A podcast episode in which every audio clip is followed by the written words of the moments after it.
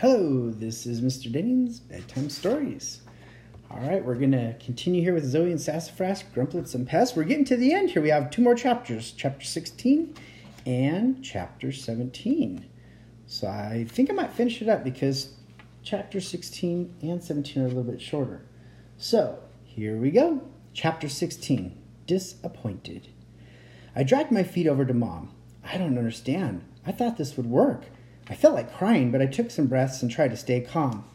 We'd figure out something, I told myself. I did too, sweetie, Mom hugged me, but it's a long way to walk. First, the grumplets have to hear the unicorns, then they have to walk a few miles through the forest toward the sound until they find the berry trail from the edge of the forest to here. That could take some time, I imagine. I guess, I said. It's just that the grumplets were really fast when I saw them last. I figured they'd be here by now.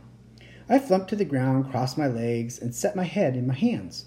Pip and Sassafras came over and snuggled me. Then Sassafras started chattering. I looked up. Sassafras was chattering? That meant, Yes, I whispered. I could see the first of the grumplets eating a berry from our berry trail. The unicorn spotted it and stopped shouting. They effortlessly glided to either side of the berry trail to clear the path for the grumplets. First one, then another, then several more grumplets appeared. They followed the berry trail just like I planned. When the grumplets got to the plants, they looked a little confused. Then they started snuffling. One found a berry on the plant and started and stared for a minute, then plucked it off and ate it. The others watched and did the same. I hope there are enough berries, I whispered to Mom, and she nodded. They ate just a few of the wild berries before patting their stomachs. The smallest grumplet gave a little burp. What are they going to do now, Zoey? whispered Pip. I have no idea, I whispered back. The grumplets moved a bit further into the new patch of plants, and one of the grumplets pointed at an old hollowed out tree trunk. All of the grumplets snortled and squeaked at each other, and then they looked along the ground. I stood and picked up Sassafras so we could get a better view. Pip hopped on Mom's head, and she stood too. What are they doing? I whispered. The grumplets were gathering up moss and lichen and putting it in a hollow of the part of the trunk. Oh, I think they're making a bed, I quietly told Sassafras. Meow, he replied. One by one, the grumplets piled on top of each other inside the tree trunk. Before we knew it, they were snoring. We held back our giggles so we wouldn't wake them. Chapter 17 Time to Check. Mom said there was no telling what the grumplets would do next. We just had to wait and hope. Sassafras and I did our best to keep busy. We went on a lot of hikes, built forts, had playdates with friends, made kale chips, and crafted. It was getting hotter and hotter, so we went to the stream to cool off. I eagerly rolled up my pants and waded into the stream. The, more, the merhorses chased chased me and licked my ankles, which made me crack up. Sassafras was, of course, staying dry on the shore, watching us play.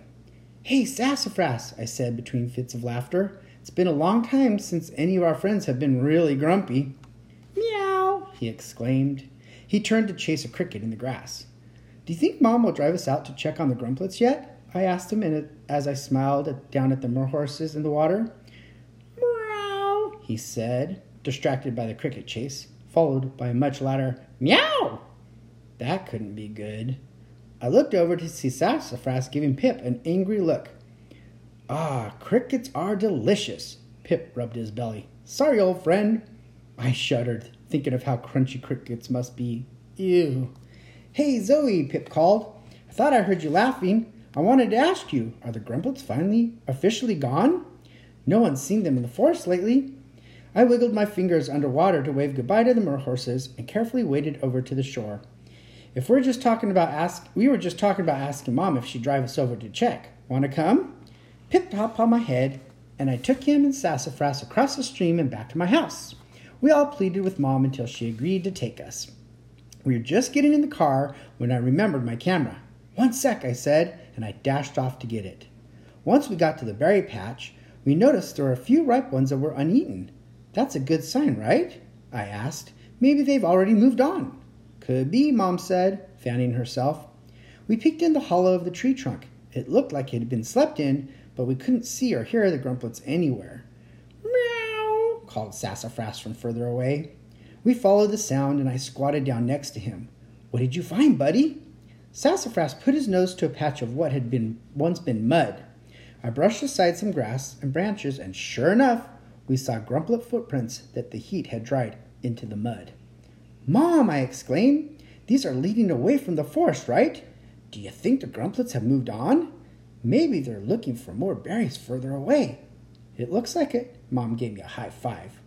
I reached in my backpack and pulled out my camera. I forgot to take a photo when the grumplets were around. Do you think we could get a photo of us by the grumplet footprint, footprints for my science journal? Mom took the camera, and Pip and Sassafras and I gathered around the footprints and grinned. At home, I went to put the photo into my science journal. I noticed a sweet smell. No way, I said to myself as I tilted the photo left, then right. Yep, I could just barely make out the sparkly strands of Pip's joy floating around him. After I glued down the, sec- the scented photo, I opened my science journal to a new blank page so it was ready for the next magical creature we could meet. That is the end of Zoey and Sassafras, Grumplets and Pests that was a good book. I really enjoyed reading that. I hope you guys enjoyed that book, and thank you for the suggestion, um, Gaia. That was that was a great suggestion.